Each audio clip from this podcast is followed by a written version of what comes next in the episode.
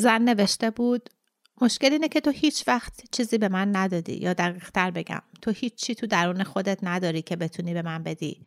تو آدم خوب و مهربون و جذابی هستی. ولی زندگی کردن باهات مثل زندگی کردن با یه توده حواس. گرچه همش هم تقصیر تو نیست. کلی زن هست که تو می‌تونی عاشق خودت بکنیشون. ولی لطفا به هم زنگ نزن. فقط بذار از دست همه چیزهایی که پشت سر می‌ذارم خلاص شم.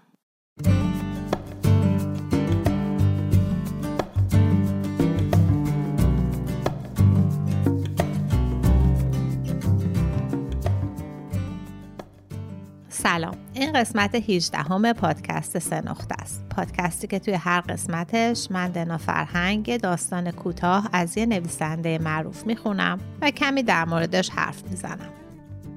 داستان این قسمت بشقاب پرنده در کوشیرو نوشته هاروکی موراکامی نویسنده ژاپنیه.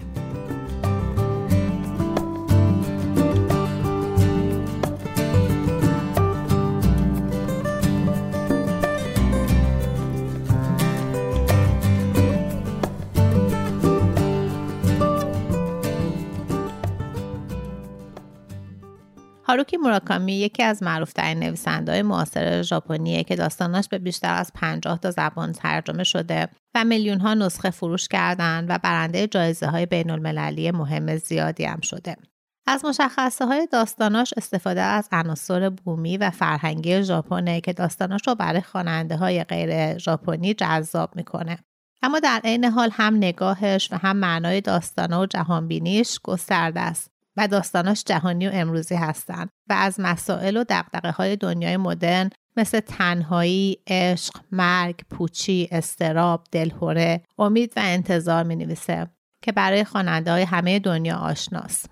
بیشتر های مراکامی مدرن هستند و با اینکه ماجرایی رو تعریف می‌کنن که توی لایه اول شاید به نظر ساده بیاد اما در زیر این لایه فضای سورئال یا فراواقعی و رویاگونه و تخیلی هستش و زیر و بالا و کنار ظاهر ساده داستاناش همیشه لایه های دیگه هم هست. ولی مراکامی دست خواننده ها رو نمی‌گیره که براشون بگه که به چه چیزایی باید توجه کنن. بلکه به عهده خودشون می‌ذاره که اگه خواستن توی داستان بیشتر دقت کنن و معنی های دیگه داستان رو هم پیدا کنن. ها شباهتی هم داره به های کافکا از این نظر که قهرماناش بدون دلیل خاصی توی موقعیت های غیر معمول و کابوس مانندی گیر می‌کنن که نمی‌تونن ازشون بیرون بیان. موقعیت هایی که به اسم کافکا سکه خوردن و بهشون کافکایی یا همون Kafkaesque هم میگن.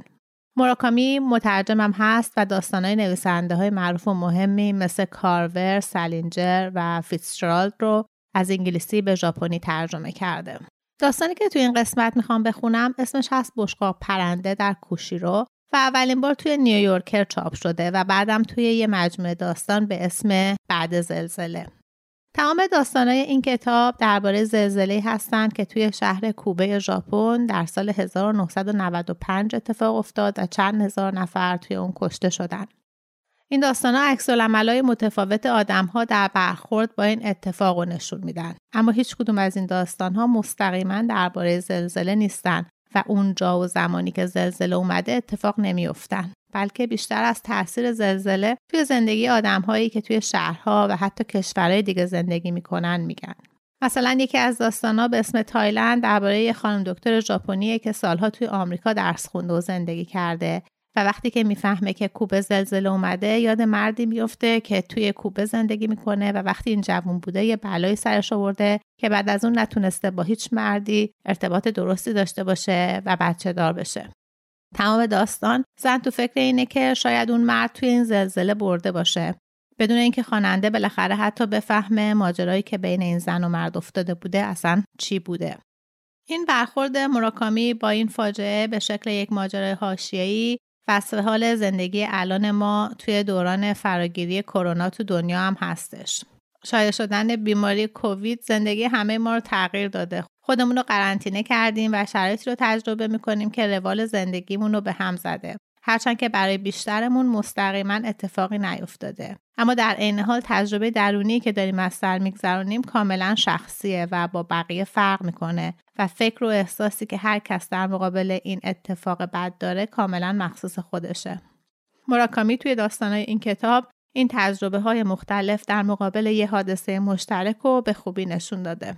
داستان بشقاب پرنده در کوشیرو داستان مردیه به اسم کومورا که زنش چند روز بعد از زلزله ناگهان ترکش می‌کنه و درباره کارهایی که این مرد بعد از جدایی می‌کنه و تلاشش برای فهمیدن اینکه چه اتفاقی داره تو زندگیش میفته و از این به بعد باید چیکار کنه. من داستان با ترجمه بهرنگ رجبی می‌خونم که نشر چشم چاپ کرده که نسبتا خوبه اما چند جا داستان اشارهایی به رابطه جنسی داره که به خاطر سانسور یکم داستان گنگ شده. با هم قسمت اول داستان رو گوش کنیم.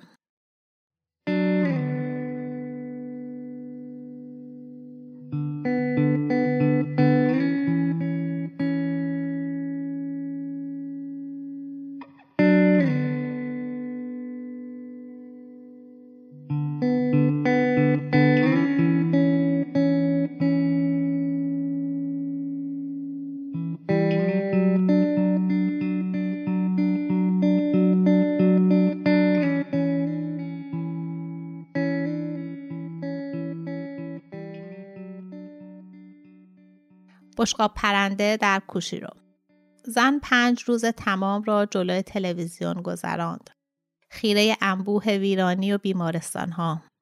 راسته های مغازه های یکسر گرفتار آتش، خطوط آهن و بزرگ راه های شکاف برداشته. کلمه حرف نزد. کومورا که با او حرف می‌زد جواب نمی‌داد. لمیده بر بالشتک های مبل با دهنی قفل بسته. به نشان موافقت یا مخالفت سری تکان نمی‌داد. کامورا حتی نمی توانست مطمئن باشد صدایش به گوش زن می رسد. زن کومورا اهل شمال کشور یاماگاتا بود و تا آنجا که کومورا می‌دانست دوستی یا قوم و خیشی نداشت که احتمالا در کوبه چیزیشان شده باشد. با این حال زن از صبح تا شب میخکوب جلوی تلویزیون میماند. دست کم در حضور کومورا زن چیزی نخورد و چیزی ننوشید و مطلقا هم دستشویی نرفت. غیر تلنگر زدنی هر از گاه به کنترل از راه دور تلویزیون برای عوض کردن شبکه زن تقریبا هیچ حرکتی نکرد. کمورا خودش تست و قهوهش را درست می کرد و می‌رفت سر کار. عصر وقتی به خانه برمیگشت با هرچه توی یخچال پیدا می کرد برای خودش اسنکی ردیف می کرد و تنهای غذا می خورد. کمورا خوابش می برد و زن کماکان زل زده بود به اخبار آخر شب. دیوار سکوت زن را در میان گرفته بود دیواری که مانع هر ارتباطی می‌شد. کومورا هم دست از تلاش برای نفوذ به این دیوار برداشت.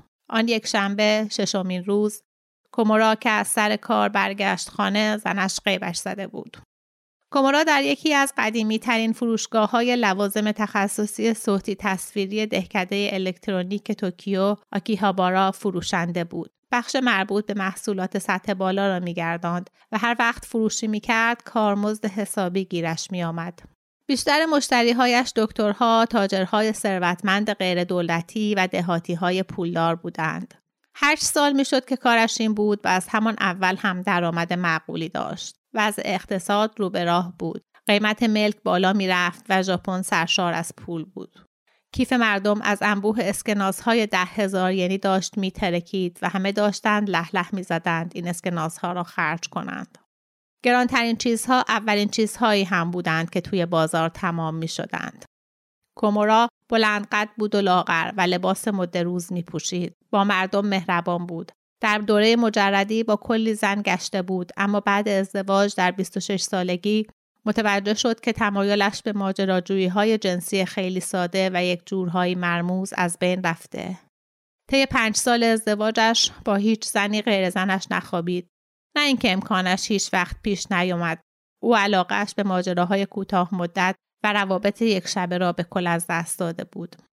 بیشتر ترجیح می‌داد زود بیاید خانه با زنش غذای سبک بخورد نشسته بر مبل مدتی با او صحبت کند و بعد بروند به رخت خواب و با هم خوش بگذرانند.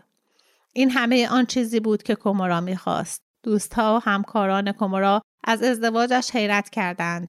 در برابر کومورا با آن اندام خوش ترکیب و پرزرافت امکان نداشت زنی بیش از این معمولی به نظر بیاید. زن قد کوتاه بود و بازوهای کلفت داشت و حضورش ملال آور بود و هیچ احساسی بر نمی فقط قضیه ظاهر هم نبود. شخصیتش هم چیز جذابی نداشت. به ندرت حرف می‌زد و حالتش همیشه بغ کرده بود کومورا کماکان اگرچه خودش هم چندان نمی‌فهمید چرا همیشه حسش این بود که هرگاه او و زنش با هم زیر یک سقفند فشارهای عصبیش محو می شوند. این تنها زمانهایی بود که طیشان واقعا می توانست آرامش بیابد. کنار زن خوب می خوابید بی دقدقه خوابهای عجیب و غریبی که در گذشته آزارش می‌دادند. رخت خوابش گرم بود. دیگر لازم نبود نگران مرگ یا بیماری های مقاربتی یا وضعت بیکرانه دنیا باشد. زنش اما شلوغی توکیو را دوست نداشت و حسرت یاماگاتا را می‌خورد. دلش برای پدر و مادر و دو خواهر بزرگترش تنگ می‌شد و هر وقت هم حس می‌کرد احتیاج دارد می‌رفت خانه تا آنها را ببیند. پدر و مادرش مهمانخانه پر رونقی را میگرداندند و همین به لحاظ مالی همیشه آسوده نگاهشان می داشت. پدرش کشته مرده دختر کوچکش بود و با کمال میل هزینه رفت و برگشت دختر را می پرداخت. کمورا چند باری شده بود که از سر کار بیاید خانه و بفهمد زنش رفته و یادداشتی روی میز آشپزخانه بهش بگوید زن مدتی سرگرم دیدار با پدر و مادرش خواهد بود. کمورا هیچ وقت مخالفتی نمی کرد. فقط منتظر می‌شد زن برگردد و زن هم همیشه بعد یک هفته یا ده روزی برمیگشت سرحال. این بار اما وقتی پنج روز بعد زلزله غیبش زد نامه زن فرق داشت. نوشته بود من دیگر هیچ وقت بر نمیگردم. بعد رفته بود سراغ توضیح اینکه خیلی ساده ولی روشن چرا دیگر نمی‌خواهد با کومورا زندگی کند. زن نوشته بود مشکل اینه که تو هیچ وقت چیزی به من ندادی یا دقیق تر بگم تو هیچ چی تو درون خودت نداری که بتونی به من بدی. تو آدم خوب و مهربون و جذابی هستی. ولی زندگی کردن باهات مثل زندگی کردن با یه توده هواست. گرچه همش هم تقصیر تو نیست. کلی زن هست که تو می‌تونی عاشق خودت بکنیشون. ولی لطفا به هم زنگ نزن. فقط بذار از دست همه چیزهایی که پشت سر می‌ذارم خلاص شم. زن در واقع چندان چیزی هم پشت سر نگذاشته بود. لباسهایش، کفشهایش، چترش، لیوان قهوهش، سشوارش همه را برده بود. احتمالا از قبل در جعبه های بندیشان کرده بود و وقتی آن روز صبح کومورا رفته بود سر کار فرستاده بودشان. تنها چیزهایی که هنوز در خانه بود و می‌شد بهشان گفت چیزی مال او دوچرخه بود که زن برای خرید رفتن از آن استفاده می کرد و چند جلدی کتاب سیدی های بیتلز و بیل اوانس هم که کومورا از دوران مجردیش داشت قیبشان زده بود. روز بعد سعی کرد با پدر مادر زنش در یاماگاتا تماس بگیرد. تلفن را مادر زنش جواب داد و گفت زن نمی‌خواهد با او صحبت کند. لحنش یک جورهای پوزش طلبانه بود. ای را هم گفت که به زودی فرمهای لازم را برای کمورا میفرستد و او هم باید مهر امضایشان کند و در جا برایشان پس بفرستد. کمورا در جواب گفت ممکن است نتواند فرمها را در جا برایشان بفرستد. موضوعی بود مهم و وقت خواست تا درباره اش فکر کند. مادر زنش گفت هر چقدر می‌خواهی دربارهش فکر کن ولی من می‌دونم که این فکر کردن هیچی رو عوض نمی‌کنه. کومورا با خودش گفت احتمالا حق با مادر زنش است اهمیتی ندارد او چقدر فکر کند یا منتظر شود اوضاع دیگر هیچ وقت مثل قبل نخواهد شد مطمئن بود از این قضیه اندکی بعد پس فرستادن کاغذهای مهر امضا شده کومورا درخواست یک هفته مرخصی با حقوق کرد. رئیسش کم و بیش می‌دانست که چه اتفاقی برای او افتاده و فوریه هم که ماه کسادی سال است. بنابراین بی هیچ قرقری اجازه داد کومورا برود مرخصی. به نظر می رسید چیزی نوک زبانش بود که می‌خواست به کومورا بگوید اما نهایتا چیزی نگفت.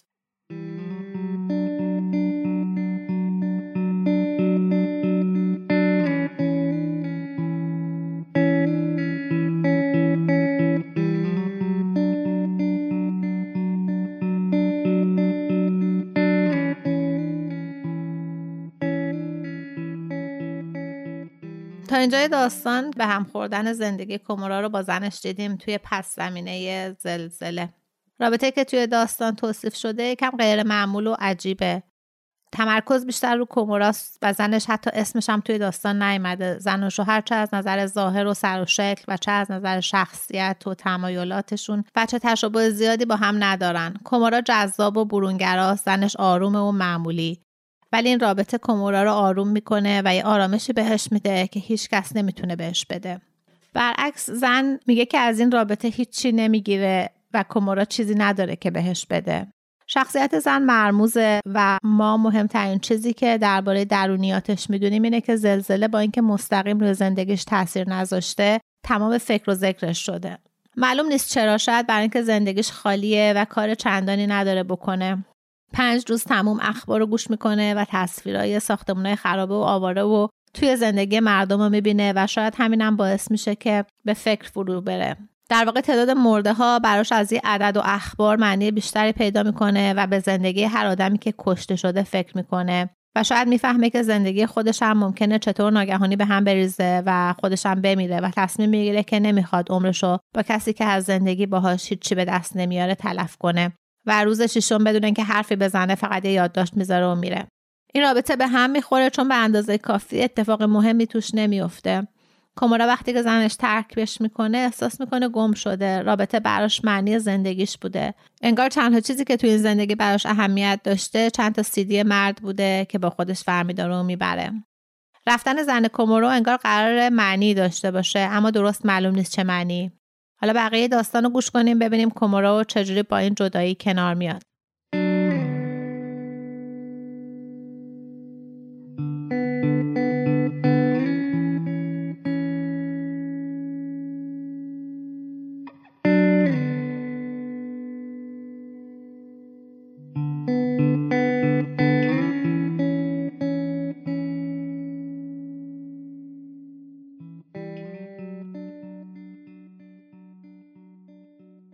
ساساکی یکی از همکارهای کومورا سر نهار آمد پیشش و گفت شنیدم مرخصی گرفتی. برنامه ریختی که کار خاصی بکنی. کومورا گفت نمی‌دونم. چیکار باید بکنم؟ ساساکی مجرد بود. سه سال کوچکتر از کومورا. ضعیف بنیه بود و موکوتاه و عینک گرد دور طلا می‌زد. خیلی آدم ها نظرشان این بود که او زیاد حرف می‌زند. و قدری هم از خود راضی است. اما با کومورای راحت و بی تکلف که خیلی خوب تا کرد. چته چرا از این مدت که مرخصی گرفته استفاده نمی کنی بری یه سفر باحال؟ اینو ساساکی میگه. کومورا گفت بد فکری نیست. ساساکی که حالا داشت با دستمالش شیشه های عینکش را تمیز می‌کرد زل زد به کومورا. انگار دارد توی صورتش پی یک جور نشانه میگردد. گفت حالا کایدو رفتی؟ هیچ وقت. دوست داری بری؟ برای چی می‌پرسی؟ ساساکی چشمهایش را جمع و گلویش را صاف کرد. حقیقت رو بهت بگم. من یه بسته کوچیک دارم که می‌خوام بفرستمش کشی رو. امیدم اینه که تو برام ببریش. لطف بزرگی می‌کنی به هم. با رضایت تمام پول بلیت رفت و برگشتت رو هم میدم. می‌تونم پول هتلت رو هم توی کشی رو حساب کنم. یه بسته کوچیک؟ ساساکی گفت اینقدی. و با دستهاش شکل مکعبی چهار اینچی ساخت. اصلا هم سنگین نیست. یه چیزی مربوط به کار؟ ساساکی سر تکان داد که نه. گفت نه اصلا. کاملا شخصیه. فقط نمی‌خوام این ور اون ور بخوره. برای همینم هست که نمی‌تونم پستش کنم. می‌خوام تو دستی ببریش اگه ممکنه. در واقع باید خودم ببرمش. ولی وقت این همه راه پرواز به هوکایدو رو ندارم. چیز مهمیه؟ ساساکی دبها رو نزدیک هم آورد جمعشان کرد و سرش را به نشانه تصدیق تکان داد. شکستنی نیست. چیز خطرناکی هم توش نیست.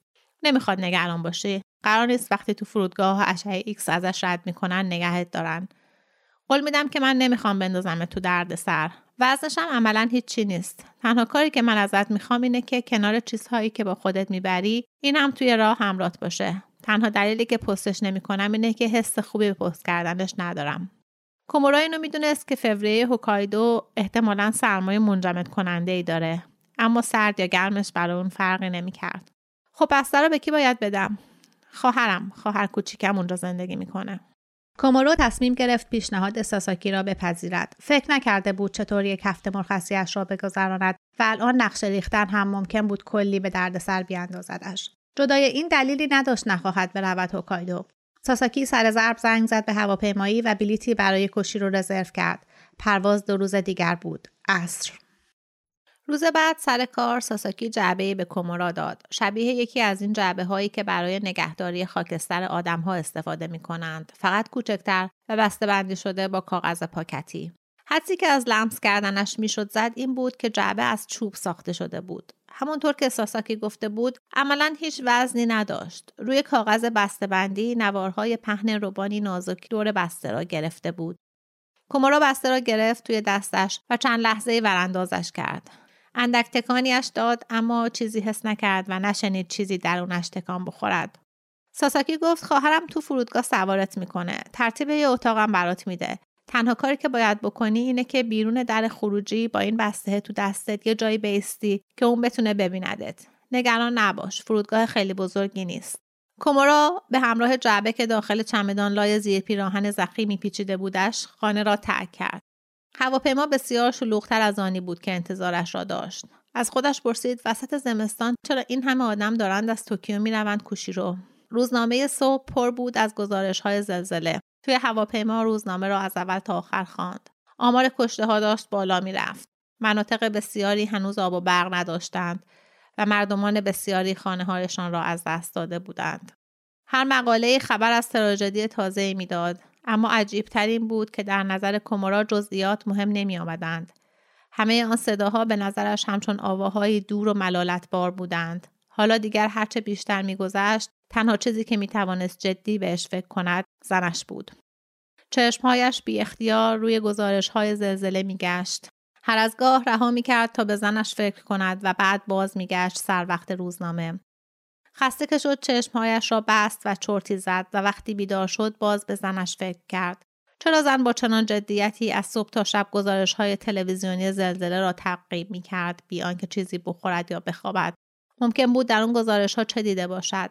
در فرودگاه دو زن جوان با پلتوهایی به طرح و رنگ یکسان آمدند طرف کمورا یکیشان پوستی روشن داشت و حدودا 160 سانتی متر قد با موهای کوتاه. فاصله میان بینی تا لب بالایی توپرش چنان بود که تصویر چهار پای کرکدار را به ذهن کمورا آورد. همراهش قدش 151 دو به نظر می آمد و خیلی هم زیبا بود. اگر دماغش آنقدر کوچک نبود. موهای بلندش صاف ریخته بود روی شانه هایش. گوشهایش معلوم بود و نرمه گوش راستش دخال گوشتی داشت که گوشواره های زن بیشتر هم میزدشان توی چشم. به نظر می آمد هر دو زن سی و چند ساله باشند. کومورا را بردند به کافه توی ایستگاه. زن قد بلندتر گفت من کایکو ساساکیم. برادرم گفت که چه کمکی بهش کردید. این هم دوست من شیماوه. کومورا گفت خوشحالم از دیدنتون. شیماو گفت سلام. کایکو ساساکی معدبانه و محترمانه گفت برادرم گفت زن شما همین اواخر فوت کرده. کومورا قبل جواب دادن لحظه صبر کرد. نه زنم نمرده. من همین پیروز با برادرم صحبت کردم. مطمئنم که گفت زنتون رو از دست دادین. از دست دادم. طلاق گرفت ازم ولی تا جایی که من می‌دونم زنده و سرحاله. عجیبه. امکان نداره من چیز به این مهمی و اشتباه شنیده باشم. ناراحت نگاهی انداخت به کمورا کمورا پیش از آنکه قهوه را مزه کند کمی شکر تویش ریخت و آرام همش زد. آبزیپوی بیرمقی بود. مزهش هم تعریفی نداشت. بیشتر ادا داشت تا مایه. از خودش پرسید من چه غلطی می‌کنم اینجا؟ کاکو ساساکی که انگار دیگر رضایت داده بود گفت خب فکر کنم من اشتباه شنیدم. نمی‌دونم چه جور دیگه ای میشه این اشتباه توضیح داد. نفس عمیقی کشید و لب پایینیش را با دندان گزید. خواهش می‌کنم منو ببخشید خیلی بیادب بودم. نگران نباشید به هر حال رفته دیگه. حین حرف زدن کمورا و کایکو شیما هیچ نگفت فقط لبخند به لب داشت و همینطور کمورا را نگاه می‌کرد. به نظر می آمد از او خوشش آمده. کمورا می توانست این را از حالت چهره و آنچه بدن زن به ظرافت بیان می کرد تشخیص بدهد. سکوتی کوتاه ستایشان را در بر گرفت. کمورا گفت به هر حال بذارین اون بسته مهمی رو که آوردم بهتون بدم. زیپ چمدانش را باز کرد و قوطی را که لای تاهای زیرپوش زخیم یقه اسکی پیچیده بود بیرون کشید. همان آن فکری در سرش چرخید. قرار بود وقتی من از هواپیما پیاده شدم دستم بگیرمش. بنا بود اینها اینجوری بشناسنم. از کجا فهمیدن من کیم؟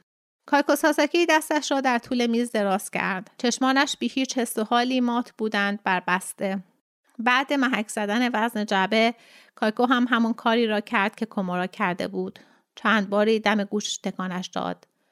رو به کمورا لبخندی زد انگار بگوید همه چیز مرتب است و بسته را سراند توی کیف رودوشی گل و گشادش.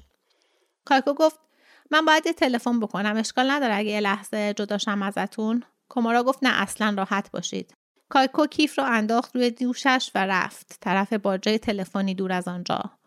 کمورا راه رفتن او را نگاه کرد. نیمه بالایی بدنش بی حرکت بود اما همه اندام های پایین تر از باسن حرکات غیر عادی پردامنه و نرمی داشتند. حس غریبی داشت دید زدن چنین لحظه ای از پشت سر. بی مقدمه و ناگهانی باز پرتاب شد به لحظه حال. شیماو پرسید قبلا هم هوکایدو اومده بودین؟ کومورا سر تکان داد که نه. آره می‌دونم خیلی دوره. کومورا سرش را به نشان تصدیق تکان داد. بعد تنش را برگردان تا دور برش را نگاهی بیاندازد. گفت با مزه است. اینجوری نشستم اینجا انگار نه انگار که راه به این دور و درازی رو اومدم. مال اینه که با هواپیما اومدین. این هواپیماها خیلی خیلی سریعن ذهن آدم پا به پای بدنش نمیاد. احتمالا حق با شماست. دلتون می‌خواست برین یه سفر خیلی طولانی؟ کومورا گفت فکر کنم. به خاطر رفتن زنتون کومورا سرش رو به نشانه تصدیق تکان داد. شیما گفت مهم نیست سفر آدم چقدر طولانی باشه. آدم هیچ وقت نمی‌تونه از دست خودش فرار کنه. تا اینجای حرف زدن شیما و کومورا خیره شده بود به ظرف شکر روی میز. حالا اما سرش رو آورد بالا و چشم انداخت در چشمهای او. کومورا گفت درسته مهم نیست سفر آدم چقدر طولانی باشه. آدم هیچ وقت نمی‌تونه از دست خودش فرار کنه. عین سایه آدمه. همه جا تعقیبت می‌کنه. شیماو جدی کومورا را نگاه کرد. شرط میبندم عاشقش بودین نه؟ کومورا تفره رفت از جواب دادن. شما دوست کارکوساساکین آره با هم کار می‌کنیم. چه جور کاری؟ جای جواب دادن به سوال کومارا شما پرسید گرسنه این کومارا گفت فکر کنم. یه جورایی احساس گرسنگی دارم یه جورایی هم نه. بریم یه چیز گرم بخوریم ستاییمون. کمکتون می‌کنه آروم شین. سوار ماشین سوبارای کوچیک شیماو شدن. از قرازه بودنش می‌شد حد زد احتمالا بیش از صد هزار مال رفته. سپر عقب فرو رفتگی داشت. کایکو ساساکی نشست کنار دست شیماو و صندلی تنگ عقب شد مال کومارا. رانندگی شیماو مشکل خاصی نداشت اما صدای ماشین آن عقب وحشتناک بود. کمک فنر ماشین هم داغون بود. تا سرعت کم می‌شد جعبه فرمان اتوماتیک ماشین دنده را جا می‌زد و بخاری هم گرم و سرد می‌شد. کومورا چشمهایش را بسته بود و حس می‌کرد توی یک ماشین لباسشویی حبس شده. توی کشی را نگذاشته بودند برفی توی خیابانها جمع شود اما دو طرف جاده در فواصلی نامنظم کپه های کثیف یخبسته ای هنوز بر جا بود. ابرهای متراکم در فاصله اندک از زمین معلق بودند و اگرچه هنوز غروب نشده بود اما همه چیز تیره و غمبار بود. باد زوزه کشان در دل شهر میپیچید هیچ آبری نبود حتی چراغهای راهنمایی انگار یخ زده بودند. کایکو ساساکی برگشته بود سمت کومورا و داشت با صدای بلند توضیح می‌داد که اینجا یه قسمتی از هوکایدوه که توش خیلی برف نمیاد. الان دم ساحلیم و باد تنده. برای همینم هر چی رو جمع می‌کنن باز پخش و پلا میشه. ولی هوای اینجا هم سرده در حد انجماد سرده. بعضی وقتا انگار باد داره گوش آدم رو پر می‌کنه و می‌بره. شیما گفت آدم هر از گاهی میشنوه که آدم های مستی سر خوابیدن توی خیابون یخ زدن و مردن. کمارا پرسید اینجا خرسم دارین؟ کایکو هر هر زد زیر خنده و برگشت رو به شیماو میگه خرسم دارین. واکنش شیماو هم هرهری مشابه بود. کومورا به قصد توضیح گفت من خیلی چیزی از هاکایدو نمی‌دونم. کایکو گفت من یه قصه باحال درباره خرسا دارم مگه نه شیماو شیماو گفت یه قصه عالی حرفشون همونجا قطع شد و هیچ کدامشان قصه خرس را تعریف نکردند کومورا هم درخواستی برای شنیدن قصه نکرد اندکی بعدتر رسیدند به مقصدشان نودلخوری بزرگی بر بزرگ راه ماشین را توی پارکینگ پارک کردند و رفتن تو. کمورا یک آبجو خورد و یک کاسه سوپ نودل داغ. غذاخوری کثیفی بود، خالی. میزها و سندلی ها هم در داغان بودند. اما سوپش عالی بود و غذا خوردنشان که تمام شد، کومورا واقعا حس کرد کمی آرامتر شده. کایکو ساساکی گفت آقای کومورا اگه کار خاصی هست که می‌خواین تو هوکایدو بکنین به هم بگین. برادرم می‌گفت تصمیم دارین یه هفته اینجا باشین. کومورا چند لحظه فکر کرد ولی به ذهنش نرسید که کاری بخواهد بکند. آب گرم چطوره؟ دوست دارین برین توی وان عرق درار طولانی حال؟ یه جای کوچولوی محلی هست که می‌شناسم. خیلی هم از اینجا دور نیست. کومورا گفت بد فکری هم نیست. حتم دارم خوشتون میاد خیلی باحاله خرس و اینا هم توش نیستن. دو زن همدیگر را نگاه کردند و دوباره خندیدند. کاکو گفت اشکال نداره من درباره زنتون چیزی بپرسم اشکالی نداره کی گذاشت رفت پنج روز بعد زلزله یعنی الان دو هفته رو هم رد کرده قضیه ربطی داشت به زلزله کمورا سر تکان داد. احتمالا نه فکر نکنم. شیما و سر چرخاند و گفت ولی من همیشه از خودم می‌پرسم یه همچین اتفاقایی واقعا یه جورایی به هم ربط دارن. کایکو گفت آره فقط آدم نمی‌تونه بفهمه ربطشون به هم چیه. شیماو گفت همینه از اینجور اتفاقا همیشه میفته کومورا پرسید چه جور اتفاقایی؟ کایکو گفت مثلا ببینین مثل همون اتفاقی که برای یه کسی که من می‌شناسم افتاد. شیماو پرسید آقای ساکی رو میگی؟ کایکو گفت دقیقا. یه آقای هست به اسم آقای ساکی. تو کشی رو زندگی می‌کنه. هلوهوش چهل سالشه آرایشگره. زنش پارسال پاییز یه بشقاب پرنده دید. زن نصف شب تک و تنها داشته تو حومه شهر رانندگی می‌کرده که یه بشقاب پرنده بزرگ می‌بینه که میشینه زمین. ویژ. عین فیلم برخورد نزدیک از نوع سوم. یه هفته بعدش زنش از خونه رفت. توی خونه مشکلی چیزی نداشتن. فقط زن قیبش زد و را هیچ وقتم برنگشت. شیما گفت دود شد رفت هوا کومارو پرسید دلیلش بشقاب پرنده بود؟ کایکو گفت دلیلش رو نمی‌دونم زنه از خونه رفت همین. یادداشتی چیزی هم نذاشت. دوتا هم بچه دبستانی داشت. کل هفته قبل رفتنش تنها کاری که می‌کرد این بود که برای مردم از بشقاب پرنده حرف بزنه. نمی‌شد جلوش رو گرفت. همینجور حرف می‌زد و حرف می‌زد. چقدرم حرفاش جذاب و قشنگ بودن. مکسی کرد تا اجازه دهد قصه جذب جان شنوندهاش شود. کومورا گفت زن من یه یادداشتی گذاشت. بچه هم نداریم ما. کایکو گفت پس وضعیت شما یه خورده بهتر از ساکیه. شیماو با سر تاکید کرد و گفت آره بچه قضیه رو حسابی عوض می‌کنه. کایکو با چهره ای در هم رفته توضیح داد پدر شیماو هم وقتی شیماو هفت سالش بود گذاشت از خونه رفت. با خواهر جوانتر زنش فرار کرد. شیماو با لبخند گفت یهو یه روزی. سکوتی جمع را فرا گرفت. کومورا برای رد کردن این قضیه گفت شاید هم زن آقای ساکی در نرفته باشه غریبه های توی بشقاب پرنده دستگیرش کرده باشن. شیماو تلخ گفت ممکنه آدم دائم داره از اینجور قصه ها میشنوه. کایکو پرسید منظورت از اینجور قصه هاست که مثلا آدم داره تو خیابون راه میره که یه خرس میخوردش؟ دو زن دوباره خندیدند. ستایی از نودل خوری زدند بیرون و رفتن طرف یک هتل مجردی رو همون نزدیکی. هتل هومه شهر بود. توی خیابانی که ساختمانهایش یک درمیان هتل‌های مجردی رو بودند و سنگ قبر فروشی. هتلی که شیما در نظر داشت بنای عجیب و غریبی بود. جوری ساخته بودنش که به نظر می آمد قصری اروپایی است. پرچم سگوش قرمز رنگی از بلندترین ستونش آویزان بود. کایکو کلید را از میز دمه در گرفت و ستایی به مقصد اتاق سوار آسانسور شدند. در مقایسه با تخت خواب بی دلیل آنقدر بزرگ اتاق پنجره ها کوچک بود. کومارو کت کرکش را بر آویزی آویزان کرد و رفت دستشویی. در آن چند دقیقه ای که او دستشویی بود، دو زن حمام را راه انداختند، نور اتاق را کم کردند، دما را تنظیم کردند، تلویزیون را روشن کردند. صورت غذای رستوران های محلی آنجا را مروری کردند، کلید برخهای بالای تخت خواب را امتحان کردند و محتویات مینیبار اتاق را نگاه انداختند. کایکو گفت صاحبای اینجا دوستمن. ازشون خواستم بزرگترین اتاقشون رو برای شما آماده کنن. درسته که اینجا هتل مجردی روه ولی نذارین این قضیه اذیتتون کنه. اذیتتون که نمی‌کنه. می‌کنه؟ کمارو گفت نه اصلا. فکر کردم معقول ترینه که بیاین اینجا تا اینکه برین بچپین توی اتاق تنگ و کوچیک یکی از هتل‌های گذری ارزون قیمت کنار ایستگاه. کومورو گفت احتمالا حق با شماست. چرا یه هموم نمی‌گیرین؟ وانو پر کردم. کومورا همون کاری را کرد که بهش گفتند. وان بزرگ بود. از تنها رفتن تویش حس ناخوشایندی داشت. زوجهایی که می آمدند به این هتل احتمالا با هم حمام می گرفتند کومورا از حمام که درآمد تعجب کرد. وقتی دید کایکو ساساکی رفته. شیماو کماکان آنجا بود. مشغول خوردن آبجو و تماشای تلویزیون. شیماو گفت کایکو رفت خونه.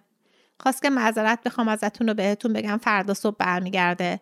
اشکالی نداره من یه خورده اینجا بمونم و اینو تا ته بخورم. کومورا گفت خوبم هست. مطمئن این مشکلی نیست. مثلا که بخواین تنها باشین یا اینکه نتونین وقتی کسی این دور برای استراحت کنین و از اینجور حرفا. کومورو تاکید کرد که مشکلی نیست. موقع خوردن آبجو و خوش کردن موهایش با حوله کنار دست شیما او تلویزیون تماشا کرد. بخش خبر ویژه‌ای بود درباره زلزله کوبه. سر و کله همون تصاویر معمول دوباره و دوباره پیدا شد. ساختمان های کج و کوش، خیابان های قفل، پیرزن هایی که مویه می کردند، آشفتگی ها و عصبانیت های عبس. بعدش نوبت تبلیغات بود. شیماو با کنترل تلویزیون را خاموش کرد. گفت تا وقتی اینجاییم حرف بزنیم. کمارو گفت آره. درباره چی حرف بزنیم؟ تو ماشین تو کایکو یه چیزی درباره یه خرس گفتی یادته؟ گفتی یه داستان عالیه. شیماو به تایید سر تکان داد و گفت ها آره قصه خرسه. دلت می‌خواد برام تعریفش کنی؟ معلومه چرا نکنم شیماو از مینیبار یک آبجوی خنک درآورد و جفت لیوانهایشان را پر کرد. گفت یه خورده بیادبی اشکال نداره. رو سر تکون داد که نه. منظورم اینه که مردهایی هستن که خوششون نمیاد یه جور قصه های خاصی رو از زبان یه زن بشنون. من از اونجور مردا نیستم. این یه قضیه ای که واقعا برای من اتفاق افتاده. به همین خاطر یه خود تعریف کردنش دست با چم می‌کنه. کومورو میگه اگه تو مشکلی نداری با گفتنش من دوست دارم بشنوم. من مشکلی ندارم اگه تو مشکلی نداری.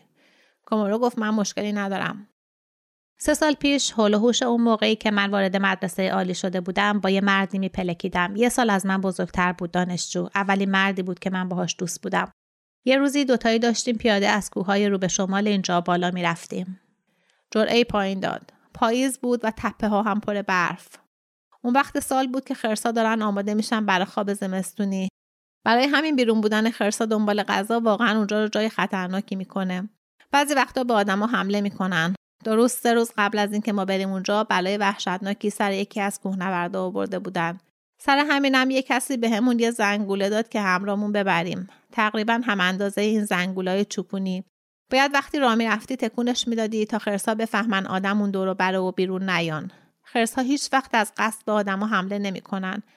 وقتی این اتفاق میفته که یهون تصادفی تو قلمرو زندگیشون برمیخورن به آدما و اون وقت تعجب می‌کنن و عصبانی میشن و غیرعادی حمله می‌کنن طرفشون. بنابراین اگه وقت راه رفتن صدای زنگوله رو در بیاری خرس هم دور میمونن ازت. متوجهی متوجه هم خب ما هم همین کارو کردیم. راه می‌رفتیم و صدای زنگوله رو در می آوردیم رسیدیم به یه جایی که هیچکس دور برمون نبود. اون وقت یک دفعه اون به هم گفت می‌خواد. منم یه جورایی خوشم اومد از فکرش. بنابراین گفتم باشه و رفتیم توی بوتزاری دورتر از مسیر اونجا که هیچکی نتونه ببیندمون. من میترسیدم از خرسا. منظورم اینه که فکرش رو بکن چقدر وحشتناک می‌تونه باشه که اون وسط یه خرس از پشت بهت حمله کنه و بکشدت. من که اصلا دلم نمی‌خواد اینطوری بمیرم. تو می‌خوای؟ کومورو هم موافق بود که دلش نمی‌خواهد آنطور بمیرد. سر همین قضیه وضعیت ما شد اینجوری که با یک دست زنگوله رو هم تکون می‌دادیم. از اول تا آخرش این کارو کردیم. دینگ دانگ دینگ دانگ. کدومتون زنگوله رو تکون می‌دادین؟ نوبتی بود. دستمون که خسته می‌شد عوض می‌کردیم. خیلی عجیب غریب بود وضعیت. تا هم مدتی که مشغول بودیم زنگوله رو تکون می‌دادیم. حتی هنوزم هر از گاه یه وقتهایی که تو حالت مشابه اون لحظم میاد تو ذهنم و خندم می‌گیره. کومورو هم اندک لبخندی زد. شیما و دستهایش را زد به هم گفت استثنایی این لحظه. پس تو هم بلدی بخندی. کومورو گفت معلومه که بلدم. اما فکرش را که کرد فهمید بعد مدتها این اولین باری بوده که خندیده. آخرین بار کی بود؟ شیما پرسید. اشکالی نداره منم یه همون بگیرم اینجا. کومورو گفت اشکال نداره. حین حمام گرفتن شیما او کومورا شوی واریته را از تلویزیون تماشا کرد. به مجریگری کمدیانی که صدای بلندی هم داشت. حتی یک ذره هم به نظرش با مزه نیامد. اما نمی‌توانست با قطعیت بگوید تقصیر خودش است یا شو. باز هم مشروب خورد و از توی مینیبار بسته آجیل برداشت و باز کرد. شیما مدت زمانی طولانی توی حمام ماند. سر آخر وقتی از حمام بیرون آمد فقط یک حوله تنش بود. نشست لبه تخت حوله را انداخت خیره به کمرا دراز کشید. پرسید آخرین بار کی با زنت بودی؟ فکر کنم آخر دسامبر. از اون موقع هیچی هیچی. با هیچکی نه. کمرا چشمهایش را بست و سر تکان داد که نه. شیما گفت می‌دونی من چی فکر می‌کنم؟ اینکه تو باید زندگی رو راحت بگیری و یادم بگیری که یه خورده بیشتر ازش لذت ببری. منظورم اینه که فکرشو بکن. فردا ممکنه یه زلزله بیاد. ممکنه یه غریبه هایی بدزدنه. ممکنه یه خرس بخوردت هیچکی نمی‌دونه قراره چی بشه. کومورا جمله او رو تکرار کرد. هیچکی نمی‌دونه قراره چی بشه. شیما گفت دینگ دانگ. بعد چند باری کوشش نافرجام بالاخره کومورا دست از تلاش برداشت. تا قبل این هیچ وقت چنین اتفاقی برایش نیفتاده بود. شیما گفت احتمالا توی ذهنت داری به زنت فکر می‌کنی. کومورا گفت آره ولی در واقع آنچه توی سرش میپیچید زلزله بود تصویر زلزله یکی پس از دیگری آمده بود به ذهنش عین اسلایدشویی که تصاویرش یکی بعد دیگری می نشینند بر پرده و محو می شوند. بزرگ راه ها، شله های آتش، دود، کپه های خاک، شکاف های خیابان نتوانسته بود سلسله این تصاویر سامت را متوقف کند. شیما گفت از این اتفاقا میافته دیگه. آها. نباید بذاری اذیتت کنه کومورا گفت سعی می‌کنم نذارم. گرچه مردا همیشه می‌ذارن همچین قضیه های اذیتشون کنه. کومورا چیزی نگفت. گفتی زنت یه یادداشت گذاشت نه؟ چرا؟ تو یادداشته چی گفته بود؟ گفته بود زندگی کردن با من مثل زندگی کردن با یه توده هواست. شیما سرش رو برد بالا تو کمورا رو نگاه کنه. توده هوا یعنی چی این حرف؟ حدس می‌زنم یعنی اینکه توی درون من هیچی نیست. راست گفته؟ کمورا گفت ممکنه گرچه مطمئن نیستم. بعیدم نیست من درونم چیزی نداشته باشم. ولی این چیز درون آدم اصلا چی ممکنه باشه؟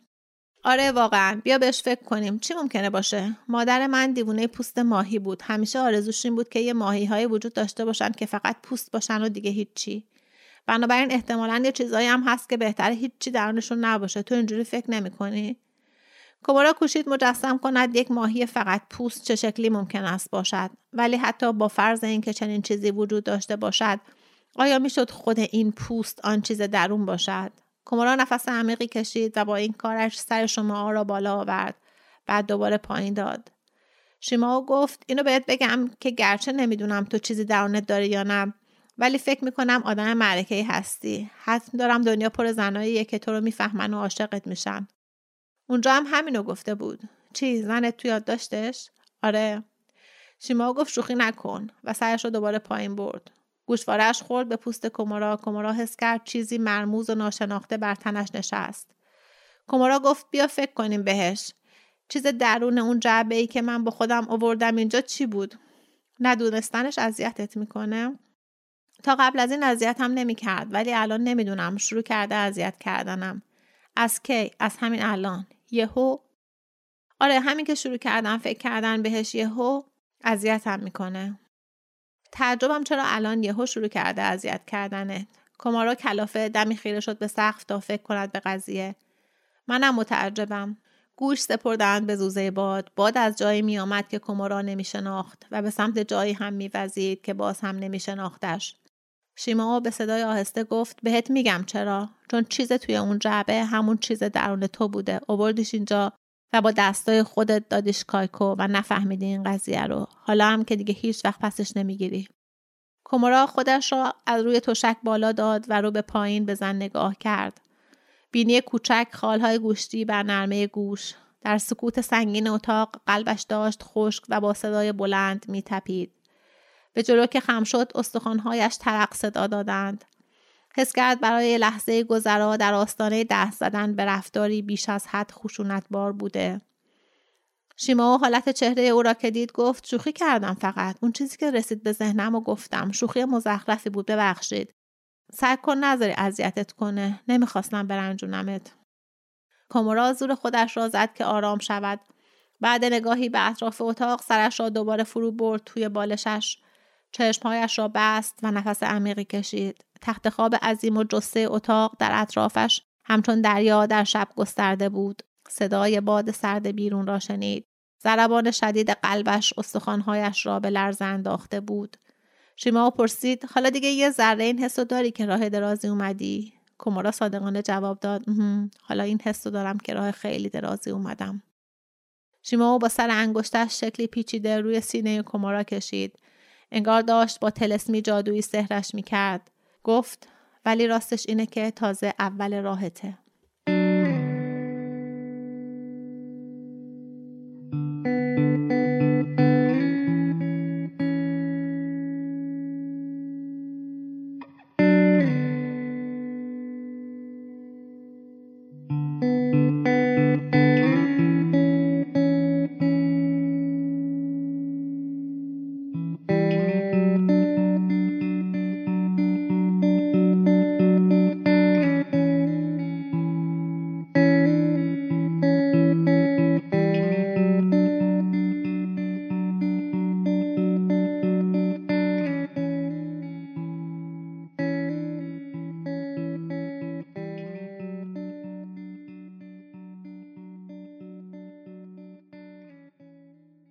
خب این داستان یکم هم طولانی بود. امیدوارم که حوصلتون سر نرفته باشه. کومورا خیلی آدم منفعلیه. زنش که ولش می‌کنه هیچ کاری نمی‌کنه. مادر زنش بهش میگه که مدارک طلاق رو امضا کن اینم امضا می‌کنه. بعدش هم همکارش سوساکی ازش می‌خواد که بره اون سر ژاپن و یه جعبه رو که معلوم نیست توش چیه بده به خواهرش.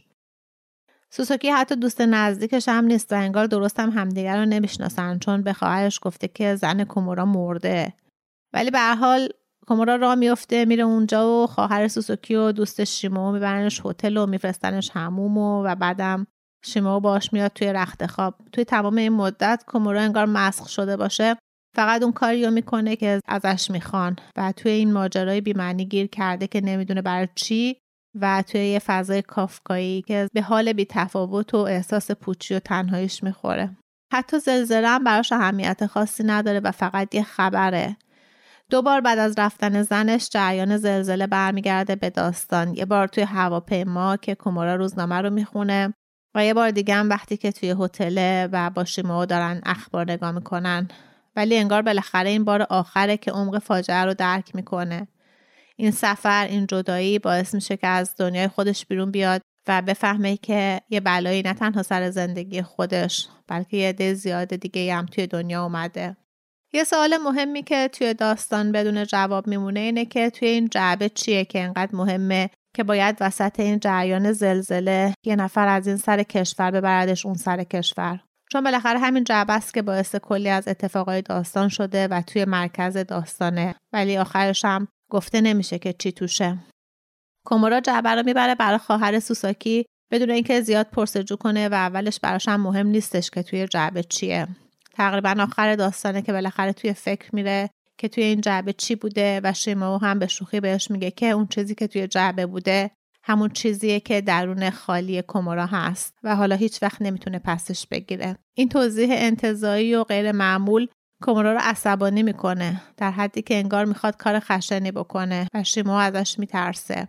هرچند بازم کاری نمی‌کنه ولی این خشونتی که توی خودش احساس می‌کنه و اون لحظه ای که احساس می‌کنه می‌خواد یه واکنشی نشون بده اولین و تنها واکنششه به تمام اتفاقای ناخوشایندی که بیرون داره میفته نویسنده حتی اگه خودش هم بدونه که توی جعبه چیه تا آخرش در مورد اون هیچ نشونه به ما نمیده و به خواننده اطمینان می‌کنه که خودش جواب این سوال رو هم مثل معنی و مفهوم داستان پیدا کنه. و انگار جدای غیر معمول این زن و شوهر و زلزله و جعبه به اندازه کافی عجیب غریب نبوده. نویسنده داستان یه خرس رو هم تعریف می‌کنه و یه زنگوله و یه بشقاب پرنده هم می‌ذاره وسط داستان و حتی اسم داستان رو هم از روی همین بشقاب پرنده برداشته. ربط بشقاب پرنده به زلزله و بقیه داستان اینه که همونطور که زن کومورا با دیدن اخبار زلزله ازش جدا شده یه زنی هم با دیدن بشقاب پرنده شوهرش رو ول کرده و شیمو میگه که ما هیچ وقت نمی‌دونیم که چه اتفاقی ممکنه تو زندگیمون بیفته. شاید زلزله بیاد. شاید بشقاب پرنده ببینیم شاید هم خرس بخوردمون. در واقع زلزله جعبه بشقاب پرنده و تمام عناصر دیگه نقششون توی داستان ایجاد یه فضای غیر معموله و باعث اتفاقات و ماجراهایی میشن که هر کدومشون می‌تونن بسته به دیدگاه خواننده نکته اصلی داستان باشن. نویسنده داستانی نوشته توی فضای ژاپنی و با عناصر عجیب و غریب و غیر معمول. و تنهایی و احساس بیگانگی قهرماناش با آدمای اطراف و اتفاقایی که داره میافته رو نشون داده. و ما خواننده ها هم بسته به حال و طرز فکر خودمون می‌تونیم با این احساسات که برای هممون آشنا هستن ارتباط برقرار کنیم و از داستان لذت ببریم. امیدوارم شما هم مثل من این داستان رو دوست داشته باشید و بسته به حس و حال خودتون برداشتی از داستان کرده باشید. تا یه فرصت دیگه و یه داستان دیگه خوش باشید